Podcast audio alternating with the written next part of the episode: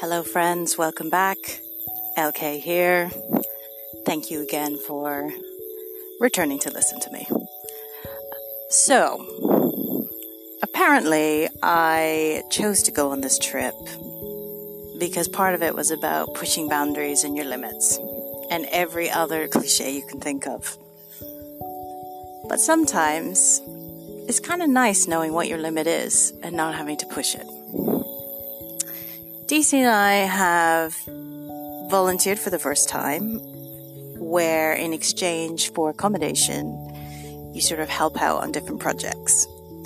Some websites like Workaway, for example, and helpx.net are online platforms that help connect people with other inspiring projects around the world. It has been interesting Firstly, I've realized, and this is in no way a complaint, but I'm very much a cold blooded person.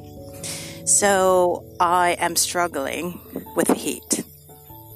This is a major parcel of information that I didn't really think about when I decided to travel Southeast Asia during its quote unquote lower season and not so hot season. My body is asking myself, what are you doing? And the heat is causing other things to happen, like heat rashes and things like that. Part of me feels like, listen, it's good to be in this kind of weather. When I was younger, I was able to handle it. Surely I can do it again. But I'm not going to lie, I really miss English weather. Besides that, it's been a pretty good experience. It is fascinating to observe group dynamics. As volunteers come and go, the group dynamics change. This has reminded me of how in workplaces, when someone leaves your workplace or someone new joins, it immediately changes the group dynamics. And I think about my team before I left. Hi, guys.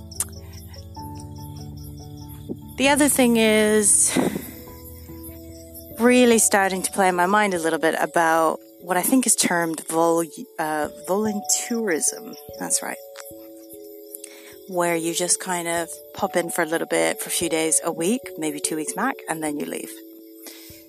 Most of these kinds of projects could really benefit with volunteers who stay here long term two months, three months, six months, one year.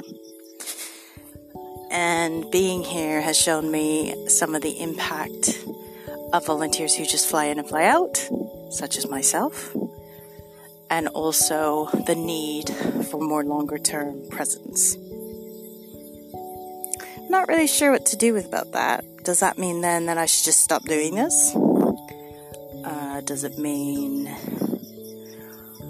should I or do I want to lengthen my stay? Because I'm struggling with the heat, there's kind of no end in sight because we are still heading south. So I'm not really sure. But I do remind myself on occasion that I chose this because I wanted to push my limits. And some days, you know what? I just want to go and find somewhere really cold. But I guess this is all part of the trip.